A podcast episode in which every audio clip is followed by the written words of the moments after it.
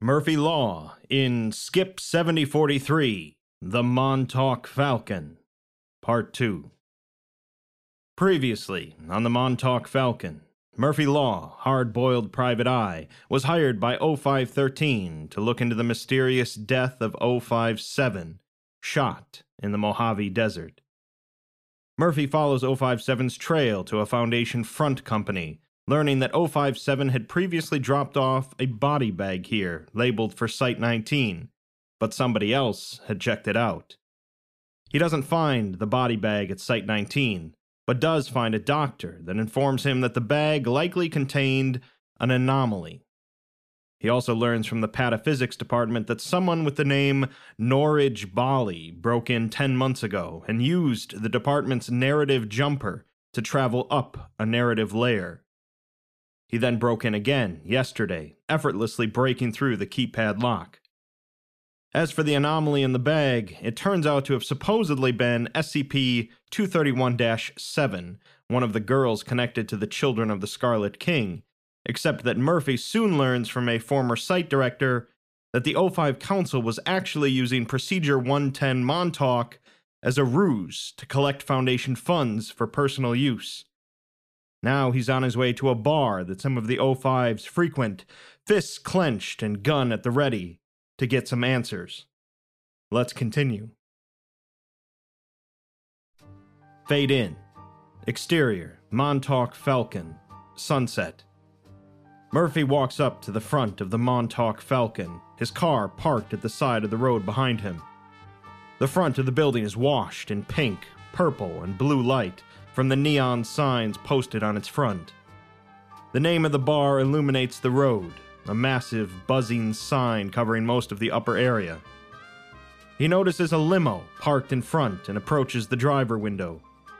A familiar red headed man in a driver's cap and purple jacket sits in the driver's seat, twiddling his thumbs. This is Driver, and we've already met him before. Murphy taps on the window. Who? Oh, Murphy! How are you? Hello, Fred. I don't suppose you drove the 05s here. This is why you're the detective and I'm not. They're in the VIP room, I think. Thanks, Fred. I appreciate it. Murphy stands from the car window and grabs the handle to the front door. The Foundation always had the upper hand.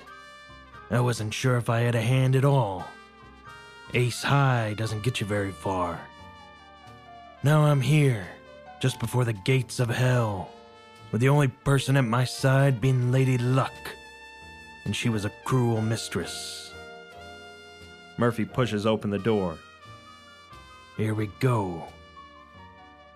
Murphy is greeted by a smoky, oaken interior. The building has a warm, inviting atmosphere about it. The bar itself is placed along the left wall, a bartender serving drinks to a couple of men who are watching a football game behind the bartender. Spread out across the room is a litter of tables and chairs, some with patrons at them, all situated to face the stage at the other end of the room. Atop it, a jazz band plays a rendition of Frank Sinatra's Luck Be a Lady Tonight.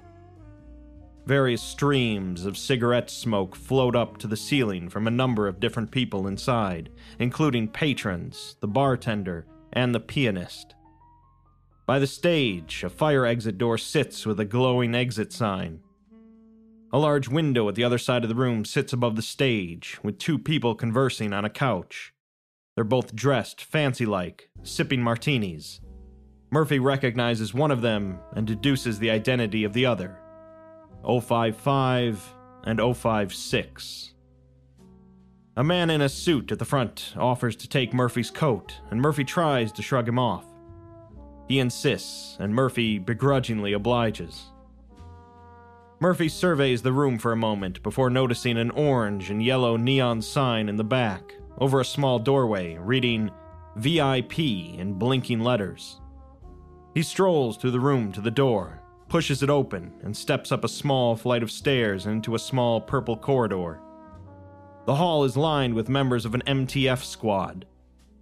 Murphy stops and eyes them each individually. At the end of the hall, just past a storage closet, is a closed door, a small plastic sign on the front also reading VIP. Murphy walks towards it. As he passes by the first MTF member, the member steps behind him, following him to the door. Murphy turns and looks back at him. I. What? As Murphy passes the next agent, that agent also steps behind him, then the next one. What are they doing? Murphy passes the storage closet, which emanates a low hum. Finally, with five MTF members behind him, Murphy looks over his shoulder and turns the doorknob to the VIP room. This all feels off. Murphy opens the door and closes it behind him. The MTF don't follow him in, but the humming from the storage closet does. Five stands to greet Murphy, accompanied by a larger, balding man.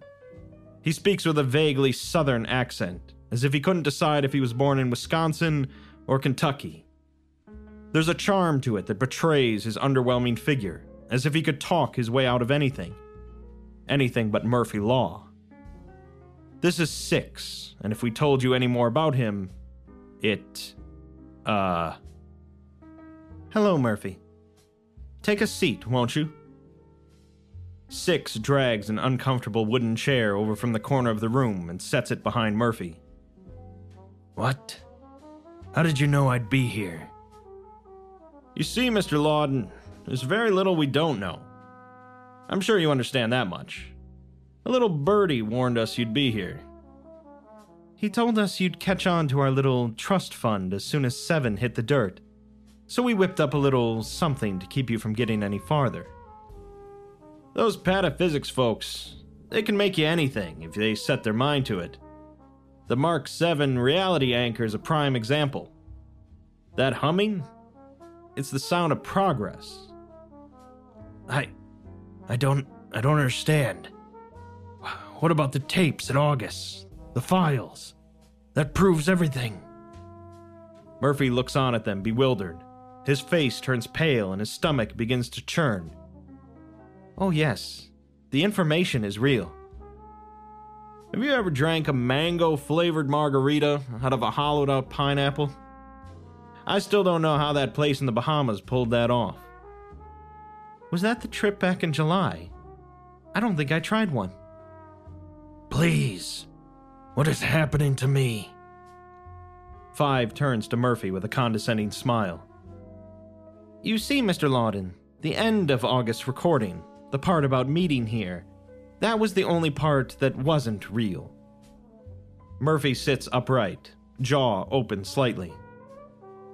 You don't honestly believe that we'd meet at the same place at the same time every night, do you? You know what kind of safety risk that would be? You have to split 'em up and scatter 'em about, different places and different times. Otherwise, someone might actually get us. The setting begins to fade away into a nightclub, the mahogany wood giving way to dark blue walls, the tables disappearing in favor of a crowd of people jumping up and down to loud music, and the stage band becoming a DJ at a raised booth. Now you're stuck here, with that reality anchor in the closet slowly pulling you apart, because you take everything you're given at face value. For someone who's always on edge, looking for liars, you sure are bad at catching them. What? What? What? It, what is. Who, who am I? Where am I? SCP 3143's body language and tone shift drastically, indicating a switch to its original pataphysical person. You're Murphy Lawden. We're here to help with what's troubling you. We just need you to stay calm. Can you tell us how you feel? I. No. No, I'm not Murphy Lawden. You wrote It Always Rains, the story featuring hard boiled ace detective Murphy Law, didn't you? I'm just the guy you call when everything that could go wrong did? No, that's. That was someone else. I didn't write that. That wasn't me. Well, SCP 3143, you've exhibited the same properties that Murphy Lawden has. It would reason, therefore, that you must be Mr. Lawden, unless something's changed. I. He wrote the others. Lawden. That's not even his name. He wrote for murder, and the Foundation always rings twice. This. this one. 056 turns to 055. Ah, that's what pataphysics refers to 3043 and 3143 as in their notes. Must be an in house thing. How. how. how have you commandeered my story? Well, our mutual friend, the little birdie, he had some tips for us. He set us up with this vacation package in the first place. It's a brilliant plan. And he led us towards capturing you. Th- this. This can't happen. This can't go this way. This isn't how this meeting is supposed to happen. This can't go wrong. It can't. Please, Mr. Lawden, settle down. You're in for a long stay with us. I'm not Mr. fucking Lawden. I have to do this. I I have to win this. I have to. And why is that? Cuz it's all I've got. I rip the magnum off my hip and shoot six through his stupid fucking skull. This is all wrong. Oh shit. And you too, you fucking asshole. Eat a fucking bullet. Then those guards outside run in here, but they're not supposed to be here, so they fuck off, and that goddamn humming stops. Out in the dancing crowd, I see that smug asshole looking up here with a pair of binoculars. That birdie they were talking about. Fuck that. I shoot the glass window open and jump out, rolling onto the floor below. I spot him in the crowd as he drops the binoculars and runs. You aren't getting away that easy, I yell, running after him. No, no, that's not how the formatting works. This is all fucked up. This is fucked up so bad. Oh god. I run into the crowd after him. The crowd begins screaming and running for the exits. But the crowd isn't supposed to be here. This this is an atmospheric bar. The crowd disappears, and the tables return. The DJ booth fades away and returns to a band on stage, still playing as the couple of smoking patrons scramble for the door. The saxophone player looks up at the VIP room window and drops the brass instrument midway through Dean Martin's You're Nobody Till Somebody Loves You, sprinting for the door. The song ends in a cacophony of crashing instruments as the band runs off the stage. A man in a dark leather jacket and a single gloved hand shoves his way through the small running crowd and out the side exit. I run through the exit, but he disappears into the night. I pull the door back open. Fuck. Fuck. Okay. Okay, alright. Get back in character. Search the room. Stop saying fuck so much. I. No. Murphy stops and takes a couple deep breaths. He sits down on the ground, shaking. There's a couple spatters of blood across his white satin shirt. The bodies of five and six still sit collapsed against the shattered window frame. Something had happened here. Something went wrong in that meeting, but. Murphy opens the cylinder of his magnum, three empty shells greeting him. He closes it again. That answers that. But that man with the binoculars. Those two didn't shoot 057. So who did? Murphy stands to his feet, uneasy. He takes stock of the room, noting every overturned table and chair. In the middle of the tables, he notices a couple of items on the ground a pair of binoculars and a black cotton glove. Murphy kneels down and picks up the binoculars and turns them over in his hand, then picks up the gloves. He turns them over too, then opens them and checks the seam inside. A small tag sticks out with the words MC&D display only written on them in black marker. I could only think of one person who could check on this for me, but it was a hunch. If I was gonna find this birdie, I'd have to be real lucky. Birdie, birdie. Why do I keep going back to that? Police sirens blare outside the building, getting closer. They come to a stop outside the front door. A pair of officers throw the front doors open, guns drawn. Freeze! Nobody move! Murphy is the only remaining occupant in the room. He stands again and begins slowly walking backwards towards the emergency exit. The officers surveil the messy, distraught building before looking up and noticing the two dead bodies of five and six still laying against the shattered window frame of the VIP room. They look back at Murphy, gun in his hand and blood on his shirt, and finally the situation clicks to each of them. Murphy turns and sprints out the emergency door. Officer 2 moves to chase after him, but Officer 1 puts his hand on his chest. Save your energy. We'll find him. Fade out. Fade in. Exterior, Site 19. Night.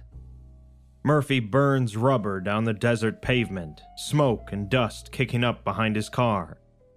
The motor sounds as angry as Murphy, tearing up the road under it. Those sons of bitches have put the cops on my back for good. They set me up. That was the only way any of this made sense. It's only a matter of time before the cops catch up with me. And by then, the Foundation would have MTF units swarming me like bees. I was gonna have to get in and out of 19 before they caught wind of what had happened. I needed more than my 44 to pull this off. I needed luck. I'm a wanted man now. It was only a matter of time. The car screeches to a halt outside of Site 19's perimeter gate. Security 1 pokes his head out of the security booth. Facial recognition failed. Name and. Murphy shoots him a glare that cuts through his eyes and pierces his soul. My, my apologies, Mr. Law. Security 1 presses a button on the control panel and the gate lifts. Murphy revs the car's engine and blasts down the road. The car pulls into the parking lot as people pour out of the building's doors, leaving work for the night. People in lab coats and various colored uniform shirts all flow out of the exit. Murphy gets out of his car and starts pushing through the crowd. Where is she? Where is she? Murphy keeps pushing through people before finally grabbing a woman in a lab coat by the shoulder. She turns to him, flustered, then settles down after recognizing his face. Oh, Jesus, it's you. Look, I'm off work. If you need something from the department, you should come back tomorrow or. Murphy pulls the black cotton glove from his pocket and holds it up to her. Dr. Patra stands back, distraught. She then narrows her eyes at it. Cut to Interior, Site 19, Investigation Department, night. Dr. Patra begins talking while shuffling through papers at her desk, searching for something in the wreckage of her workstation. That logo on the tag would mean it came from Marshall Carter and Dark, the company that sells anomalous items. Ten months ago, someone knocked over one of their delivery trucks, and that truck was full. Dr. Patra lifts a photo, the truck laying in the dirt on the side of a country road, out of the pile of things on her desk. She flips it over, the backside of the photo showing a shot of the truck's interior, where crates of black cotton gloves had been turned over and dumped onto the ground, likely from the truck flipping over. Of those gloves, Why gloves? According to MC&D's own paperwork, they let you manipulate probability, make your own luck, essentially. You could change the outcome of anything from coin flips to Could you change the probability of guessing a passcode correctly? I mean, I guess so.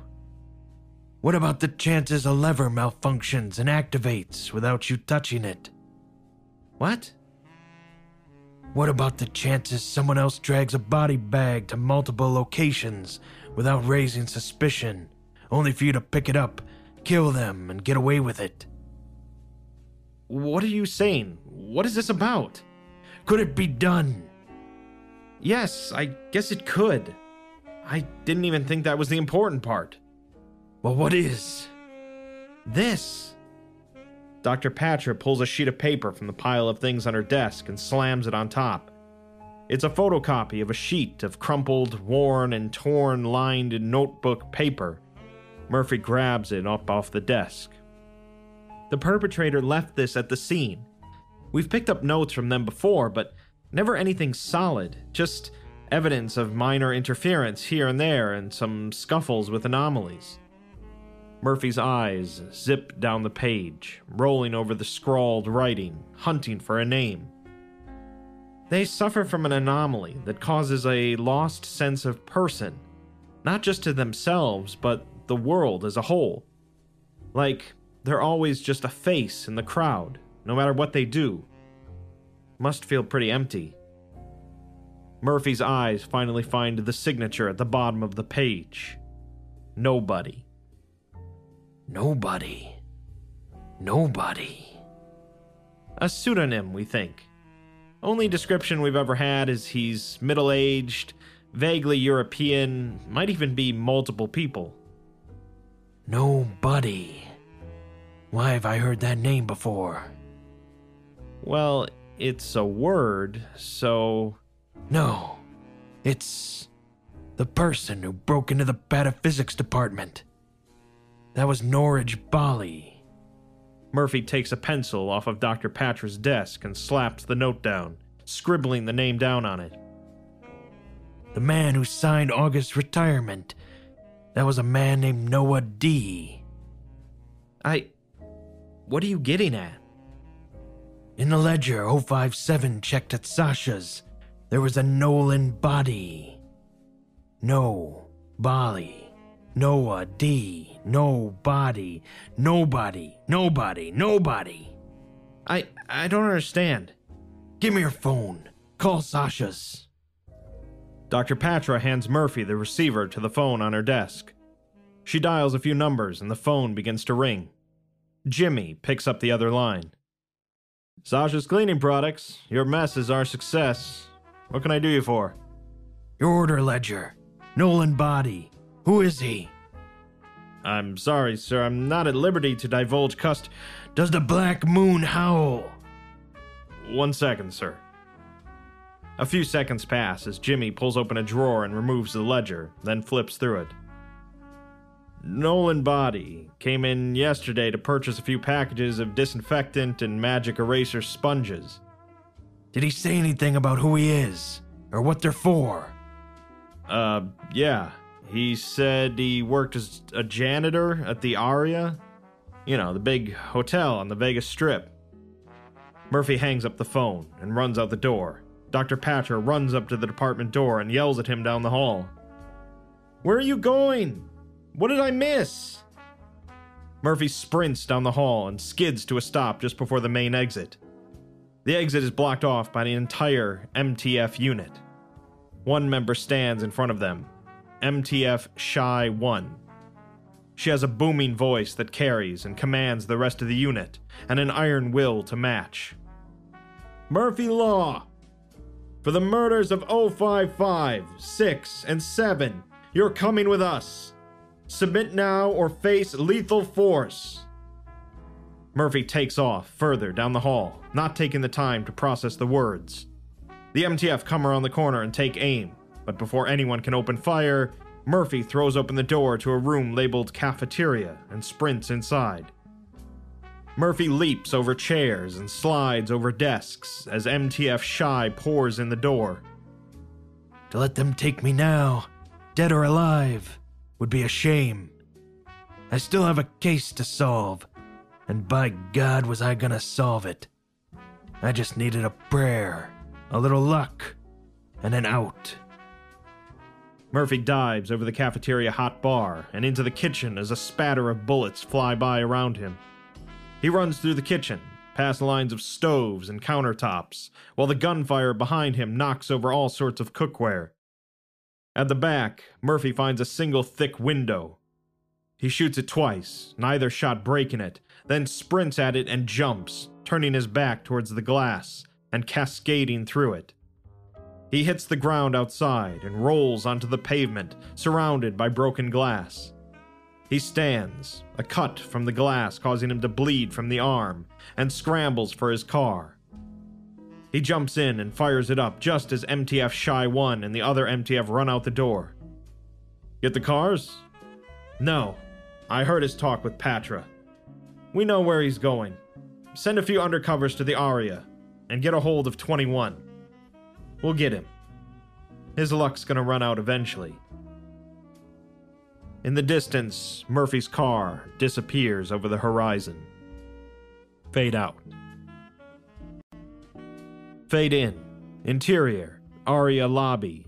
Midnight. The inside of the Aria Hotel and Casino is expensively furnished and bustling with people.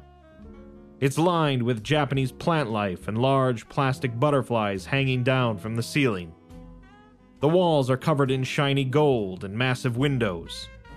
Outside, the lights of the city shine down on masses of people still moving about, bringing life to the night and illuminating a world of partying, gambling, and sin. Murphy bursts through the front door, taking great strides down the hall as he wraps his arm in gauze. He tears the end of the spool off with his teeth and tucks it into the wrapping, then shoves the rest in his pocket. Murphy pushes past a crowd of people and right up to the woman at the front desk. The crowd steps back and clears a path for him on seeing him. He's a grisly spectacle, shirt soaked in sweat and painted with blood, eyes tired and racing, and an anger on his face that takes over his whole demeanor. He slams his magnum on top of the front desk, scaring the clerk behind the counter. She's meek, soft spoken, and Murphy frightens her and just about everyone around him. Looking for a man. Mid 30s, vaguely European. Checked in recently. Uh, I'm sorry, sir. That's half our clientele. Shit. Murphy pulls the gun off the counter and slams the countertop in anger. He turns and leans against the counter, eyes surveying the room while he thinks. They scan over the luxurious fittings, people in nice suits coming and going, suitcases probably filled with truly valuable things. Then he eyes the casino. It rings and dings, the sounds of greed and chance beckoning unsuspecting players over for just one more spin. He turns around sharply, an idea coming to him. Has anyone exceedingly lucky come by? Perhaps carrying a large bag? Again, would have checked in recently. Well, there was one man who booked a room yesterday. He he won two jackpots in a row, then used some of the money on the booking. What was his name? What room is he in? I'm sorry, sir. I'm not at lib. Room and name, lady. Uh, room 6077, 60th floor. Name was, um. One second, please. She starts typing away at her computer frantically while Murphy peers over the counter at her. Nathan O'Bally. N. O'Bally. Nobody. What? Murphy takes off for the elevator before she can finish her sentence. He mashes an up button, and one of the six elevators around him dings, the spotless stainless steel door sliding open. Murphy steps in, then mashes the button labeled 60. The door closes and the elevator rises. The ride up is quiet. Murphy pulls the cigarette from his mouth and takes stock of himself blowing a puff of smoke in the air as he does so. He checks the wound on his arm, then looks at himself in the reflection of the elevator door. He frowns at his own image, as if he doesn't recognize himself anymore. He puts the cigarette back in its rightful place between his lips and lowers the brim of his trilby, hiding his own eyes from themselves. He opens the cylinder of his magnum, now left with only a single bullet and the rest of the chambers filled with spent shells. He closes it and sets it back in the holster, then pulls the black cotton glove from his pocket. It dangles in front of his face as he considers it. Manipulate probability. To what degree? How much has he changed with just this? All this time he's been right there, just under my nose, changing chances, making his own luck. Always lucky. Just enough to get away with it. But why lead me here? Why leave even scraps of evidence? Why not eliminate any chance of me getting here? What's his endgame? The elevator dings and the door opens again. Murphy stuffs the glove back into his pocket, then steps out into the hall. He stops to read a sign on the wall pointing him towards the room, then turns and walks down the hall towards it. He passes door after door, each farther apart from the last, before finally stopping at the last one before the end of the hall. It sits slightly ajar, the lock situated to hold the door open. Murphy draws his gun and carefully pushes the door open. The room is neatly made, brightly lit, and covered in gold painted quartz walls. It sports a lavish kitchenette with a full fridge, stove, and granite countertop. The living room has a massive, soft sofa facing a 52 inch flat screen. A football game plays on screen, showing the referee flipping a coin. The wall on the left is covered by a large fish tank planted in the wall, a number of shiny blue and red fish swimming around the water and in and out of plants. On the right is a set of doors, presumably leading to a pretty, luxurious bedroom. However, at the far end of the room, outside on the concrete balcony, a set of wrapped bed sheets dangle down from something and tap against one of the windows, grabbing Murphy's attention. Murphy pushes open the doors to the balcony and turns, looking up at the roof, where a series of bed sheets tied together are wrapped around a metal pole. Then Murphy sees him, standing next to the pole. He's draped in a dark brown leather overcoat and a black trilby hat.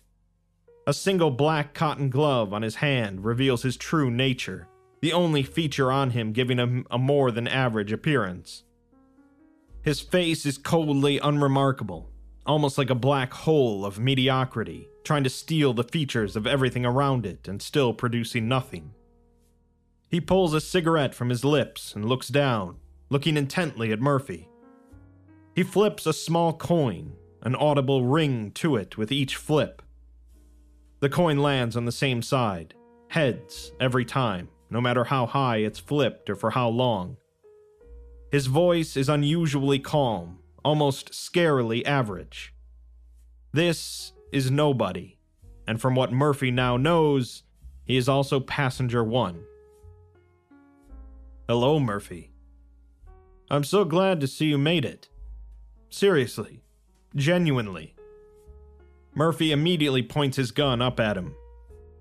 Give me one good reason why I shouldn't put a hunk of lead in your skull right now. Even better, I can give you two. One, you're a snoop, Murphy. All those questions you have, you need them answered, and I'm the only guy who can do that for you. I get it. I've been a snoop most of my life. It's impossible to ignore, even if it gains you nothing, even if you know I'm guilty. You just have to know why.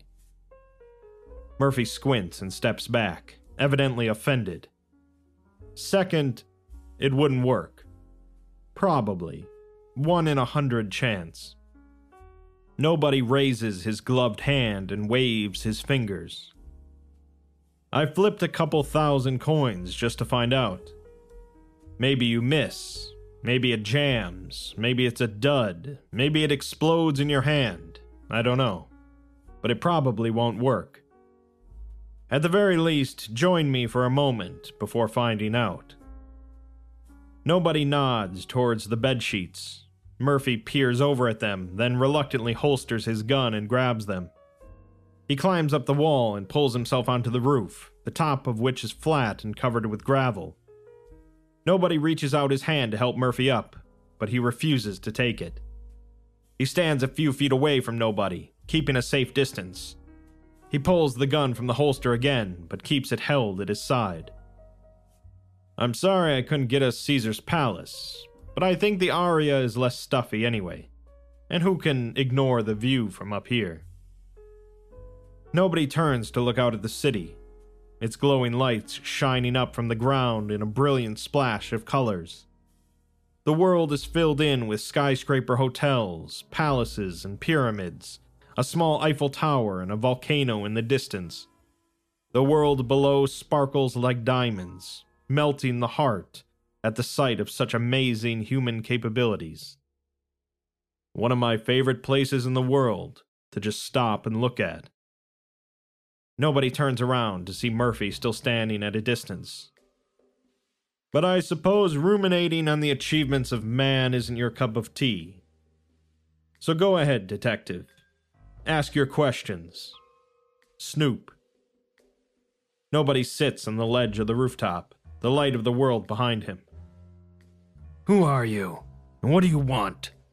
Why kill O5-7? Why any of this? Murphy swings his arms out, gesturing to the whole of the world. Bunny, all those questions are tied to the same answer. You might want to sit down. It's a long one. Murphy continues to stand in the middle of the roof, now resting his weight on one leg. Fine. You listen to me all day and you won't listen to me now. Sure. Answer the damn question. You ever feel like everyone in the world was made by someone except for you? Like everyone you see out there means something to something or someone, but on a deeper, visceral level, you never meant anything. Murphy looks onward, thinking back to all those years he spent sitting at his desk with no cases, no visits, no news from anyone but Fred coming in every day. Like that, yeah, but deeper, more literal.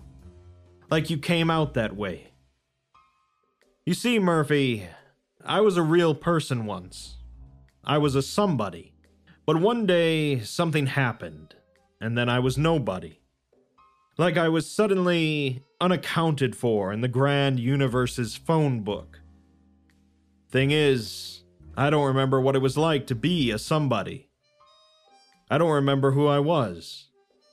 Maybe I was D.B. Cooper. Maybe I shot Kennedy. I don't know. Fine, you're a depressed loner, sure. Why shoot seven? No, it's deeper than that. You can't understand. Of course you don't. I don't know why I thought you might. Nobody does, but nobody. Nobody pulls the cigarette from his lips and blows a puff of smoke into the night sky. Maybe I introduced myself too late in the story. That would make sense. I should have put more hints in earlier. Stupid, stupid. Okay, it's deeper than that. You don't know who you are, that's fine too. Why shoot seven?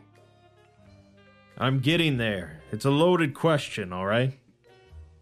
You see, when you're stuck like this, the only thing you can think about is how to go back.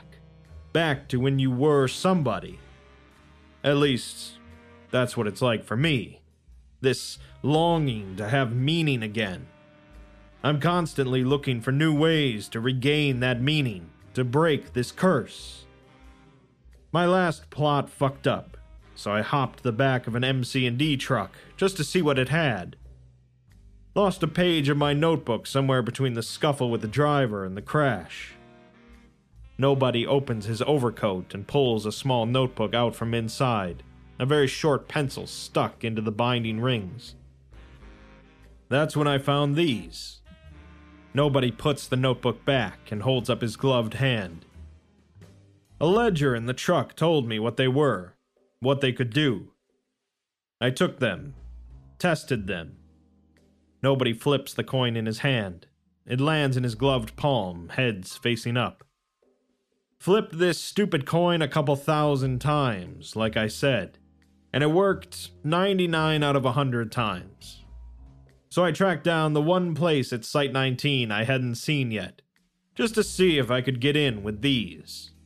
The Department of Pataphysics. You changed the probability of guessing the passcode to the garage and used it to enter. You're quick. Funny thing is, I don't think there's supposed to be a passcode lock. But I looked at it and said, huh, what are the chances of that? That's about when I realized what I could really do. Why get in the narrative jumper? What good does that do for you? Nobody takes his hat off and hangs his head. Sign. That's the problem with you detective types. You just assume people have a reason for everything they do. Like I had this whole thing in mind when I jumped in, changed the chance that the lever pulled itself, saw the steam cover my eyes. No, I only hatched this when I got back, after I first saw it. Saw what? You really want to know what I saw out there? I asked, didn't I? Nobody stands again, then spreads his arms out. I saw everything. Camera zooms in on his eyes. The pupils begin to swirl, spinning and spinning and stretching out until his eyes become whirlpools, sucking in the universe around them. They entrance and deceive and twist and turn every which way, turning and turning forevermore. I saw life, Murphy, and I saw death. I saw the power of the sun, and I saw life among the stars. I saw monsters and mages. I saw soldiers and sailors. I saw kings and I saw queens. And I saw music and I saw medicine. And I saw politics and I saw art. And I saw dreams and I saw nature. And I saw pain and I saw relief. I saw it all. Everything that makes up this world.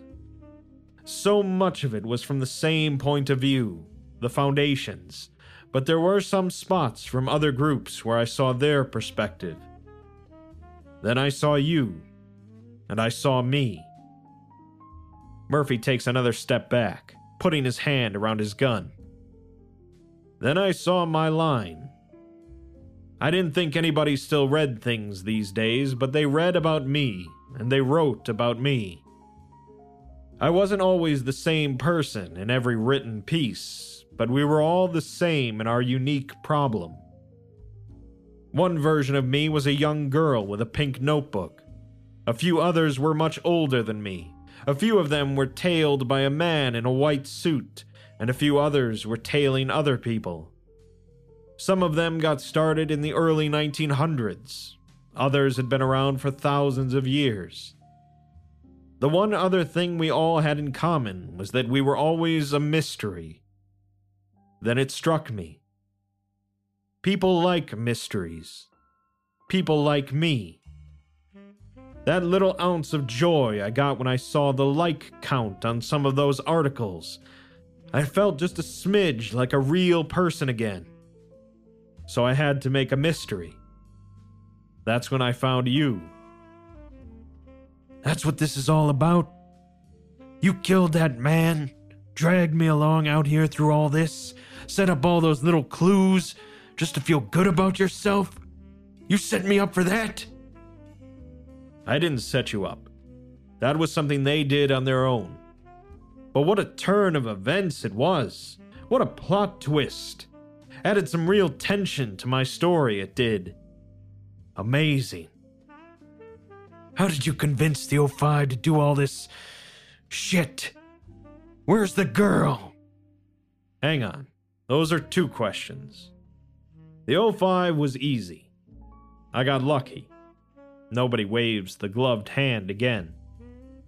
See, you can do anything with the promise of money and a little luck.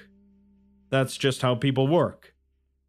When I saw 231, I saw potential to hide something in all those black lines, more than just her pain. So I took it, and I hid it, and I gave it to them, and all they had to do was keep using it. They didn't ask questions. You want to know where the girl is, yeah? Maybe she's in the bedroom, you didn't check. Maybe she's in the room across the hall about to scare some couple on their honeymoon. Maybe she was never real in the first place. Maybe nothing you found at August's old place actually happened. Maybe none of it was real. What? That I know. Take a minute. Murphy stares down at the ground, trying to collect his thoughts. Above him, a light breeze blows by. The stars in the night sky twinkle and shimmer, a world of magic drifting by above them, both standing alone on the roof so high above the world and its problems. The purple sky washes over them so vividly you could almost drink it. It's indescribably beautiful. You still shot O5-7. I still have to take you in. Sure, you can do that. But I've already won. I got what I wanted. That feeling, the feeling of personhood and meaningful existence. It's sure to come back now. Now that I've done all of this. It has to. Any minute now. No. The two look up at each other, eyes interlocking. That feeling, it won't come back so easy. You know that. That's not how these things work, not how anomalies work. Some get fixed, others don't. You could have changed the probability that it worked, but it hasn't yet. I think you're stuck with that one in a hundred. No, it's gotta work. That's how we're alike, you and me. We both need this story to work. It's all I've got, too. Maybe that's why you wrote me this way. What are you talking about? It needs a finale. That's what it is. One last grand send off. The antagonist's last hurrah. Put on your glove, Murphy. I want to show you something. Murphy pulls the black cotton glove from his pocket. He sets his gun back in the holster and stares at it, then looks back up at nobody. Why? You're going to chase me, and I want an even fight. Murphy looks back down at the glove, then pulls off one of his own leather gloves and slides it on. Attaboy. Nobody takes a couple steps forward, then turns around, runs, and leaps off the roof. Murphy runs up to the edge of the roof and looks over it. Along the road, as nobody cascades towards it, a garbage truck races by, carrying old box spring mattresses in the back. Nobody falls right into the mattresses as it runs by and takes off with him in tow. Murphy looks around, then back down at the ground far below him. A number of men dressed in polo shirts of varying colors throw open the door to the room's balcony and see Murphy leaning over the edge. One of them, Undercover One, shouts up to him Murphy Law, you're under. Murphy adjusts the glove, then jumps from the rooftop. He flies through the air towards the ground, diving past rows and rows of windows on the hotel he just left. Free fall. All this time, just one guy trying to be whole again. A man with a finger in every pie. I've been strung along this whole time, played like a goddamn fiddle. I have to find him. I have to get him. Not just for justice, but for retribution. Murphy falls into the back of an open truck filled with foam blocks. A diving board sits at its edge for jumping into the back. A kid nearby starts crying. Murphy crawls his way up to the top of the pit and finds he's just rained on some kid's birthday surprise. He jumps up and out of the truck just as a limo pulls up. Murphy? Fred? Murphy dives over the top of the limo and wrenches the passenger door open. After that garbage truck. Murphy points at the truck full of mattresses as it careens off the Aria property and onto the Vegas Strip. Cars on the road seem to spread out and pull over as it drives by. Nobody jumps over the truck bed and climbs around to the driver door, then forces it open and throws the driver out, taking their seat. What? Drive, damn it, drive! The limo driver floors it, making the engine roar as it guns out of the entryway, kicking up smoke on the birthday party. It flies out onto the strip, skidding around the turn onto the main road, then takes off behind the garbage truck. The city zips by as driver holds the gas pedal to the floor, sending the speedometer winding around like an out of whack clock. Murphy grabs the handle above the car door as the vehicle reaches 80 miles per hour. Through the front windshield, they can see the truck in front of them hightailing it down the road. What's going on? The man in that truck set this all up. He killed the suspect and led me on a goddamn goose chase. Jesus, you've had a day then. Pull up next to the driver door. I have to get to him. It's going as fast as it can. Behind them, the sounds of police sirens fill the air. Red and blue lights permeate the orange glow of the street lamps passing by. A microphone screeches, then a voice comes on over it, broadcasting from the speeding police vehicles now tailing the limousine as they race down the strip. Murphy Law! You're wanted for the murder of one John and Jane Doe. Pull the vehicle over. You're what? Murphy breaks open the passenger door and leans out the side of the limo. He looks back at the two police cars tailing them, then forward at the garbage truck. He stands from his seat and hangs out the open door. What are you doing? I have to get on that truck. Keep it steady, damn it.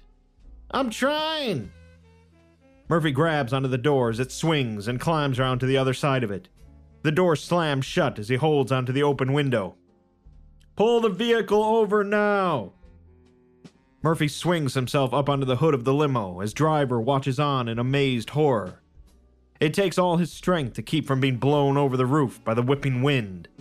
The limo speeds up slightly and starts moving up next to the truck while Murphy balances on top of it.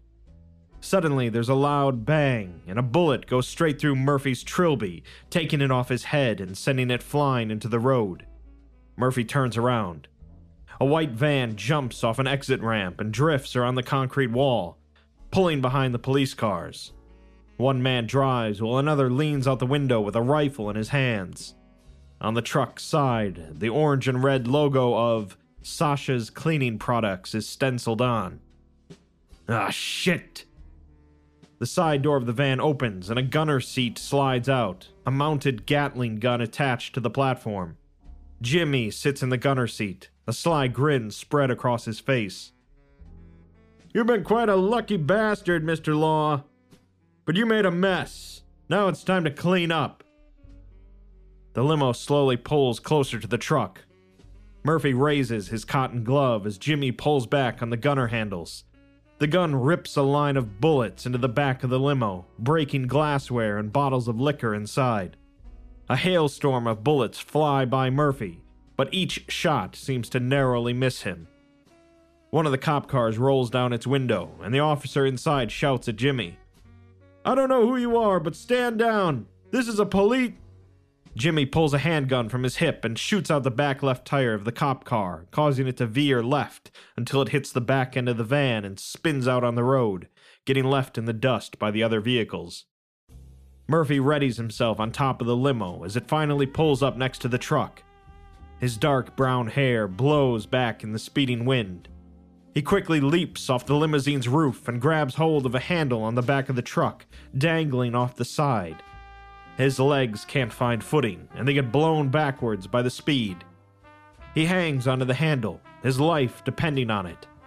The van behind them rips another hail of bullets into the truck's back. Murphy closes his eyes for a moment, thinking of the cotton glove. Come on, get lucky! Get lucky! A bullet from the Gatling gun takes out the chain holding up the back door of the truck bed, and it drops open, skidding along the ground and sending sparks flying. Murphy pushes his feet off the side of the truck and swings back around the side, letting go of the handle and falling into the bed. He pushes the stack of mattresses out of the bed and onto the road, sending them careening back into the van. A mattress gets caught on the windshield, and the van swerves left and right to try to get it off hitting the other police car in the process. The car's brakes screech and it comes to a halt, the van blowing by it. The mattress finally shakes off the side, flying back and directly into the gunner seat. The side of the mattress hits Jimmy squarely in the face, and he falls off the seat and tumbles onto the road. Murphy climbs up and over the back of the truck, steadying himself on the roof.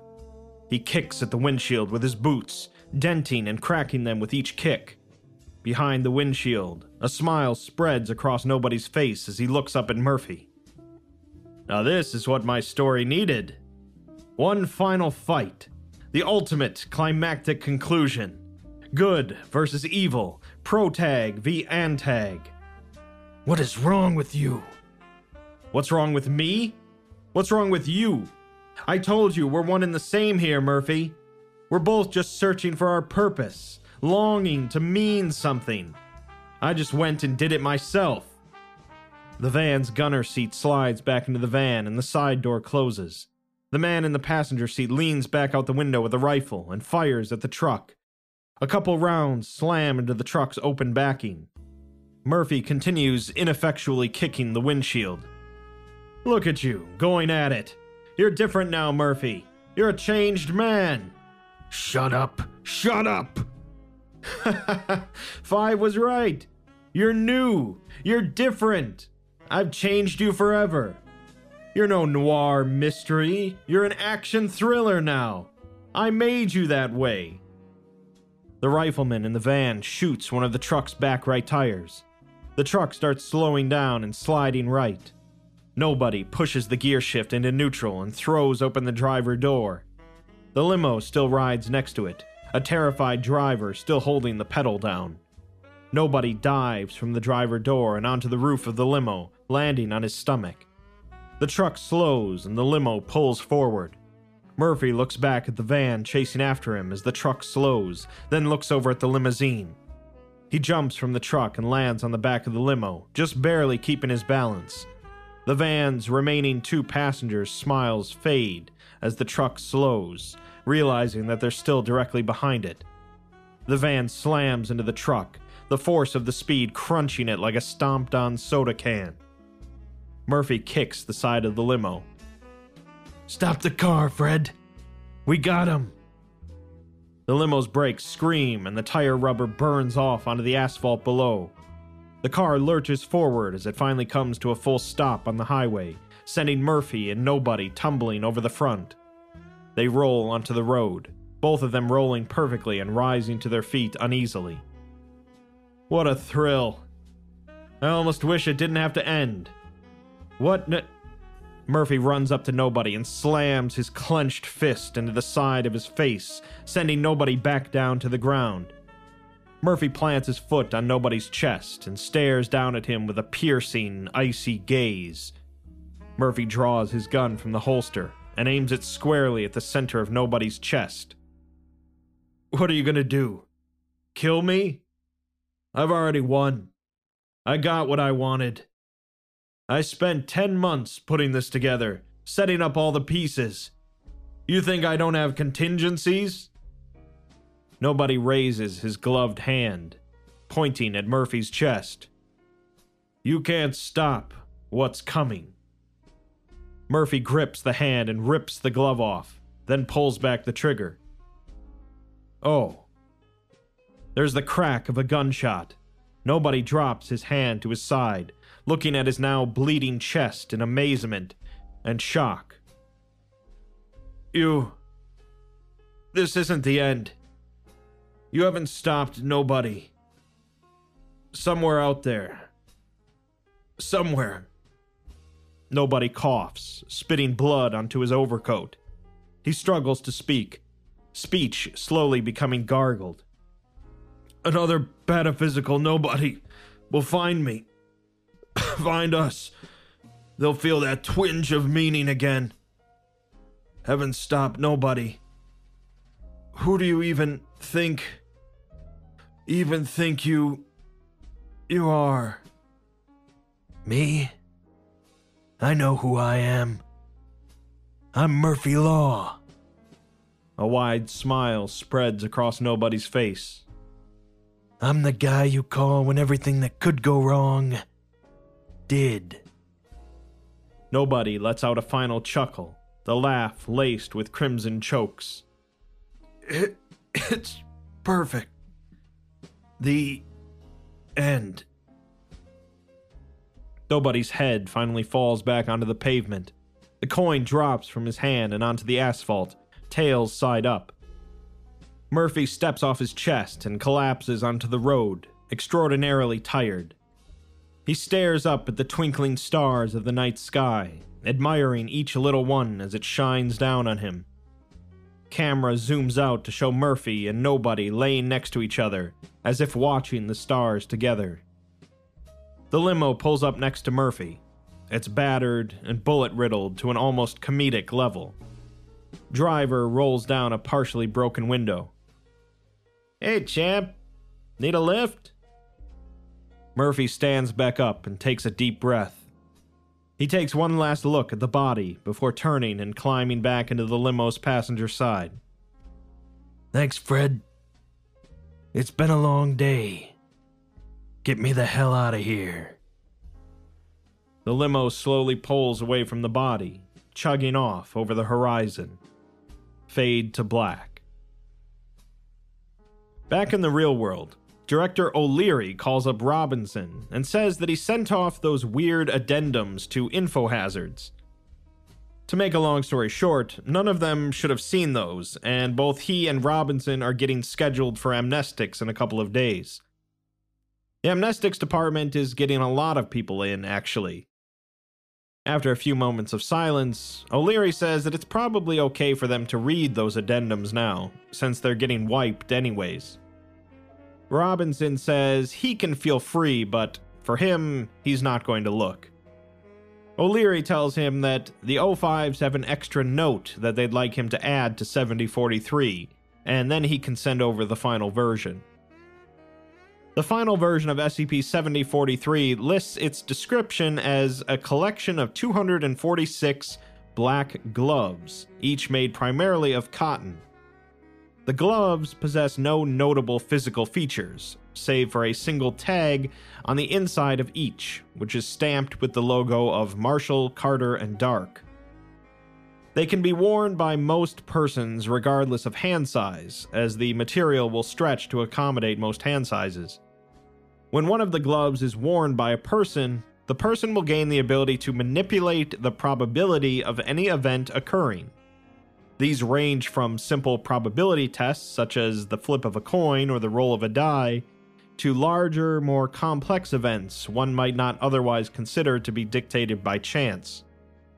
The probability manipulated in this way can never be 100% guaranteed, as it's believed that the use of an instance in this manner would grant the user the ability to affect the fabric of space and time in a manner akin to that of a level 1 reality bender.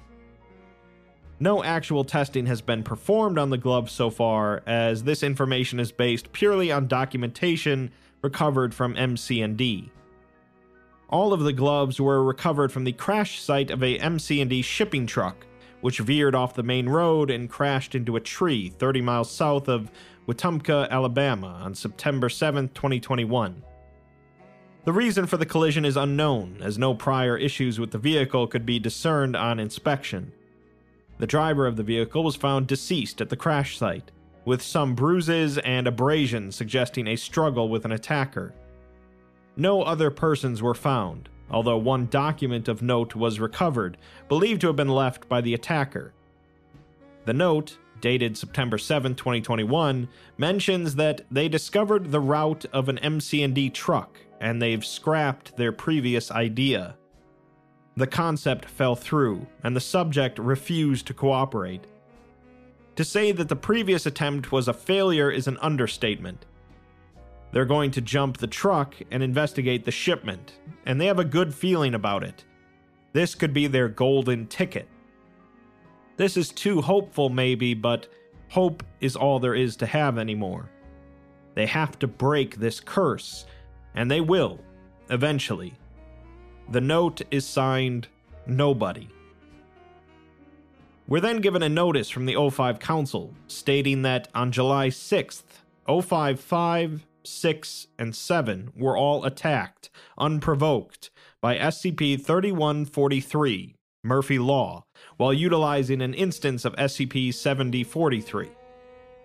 Murphy managed to successfully terminate each of them using SCP 7043's capabilities and is considered hostile, needing to be captured at all costs.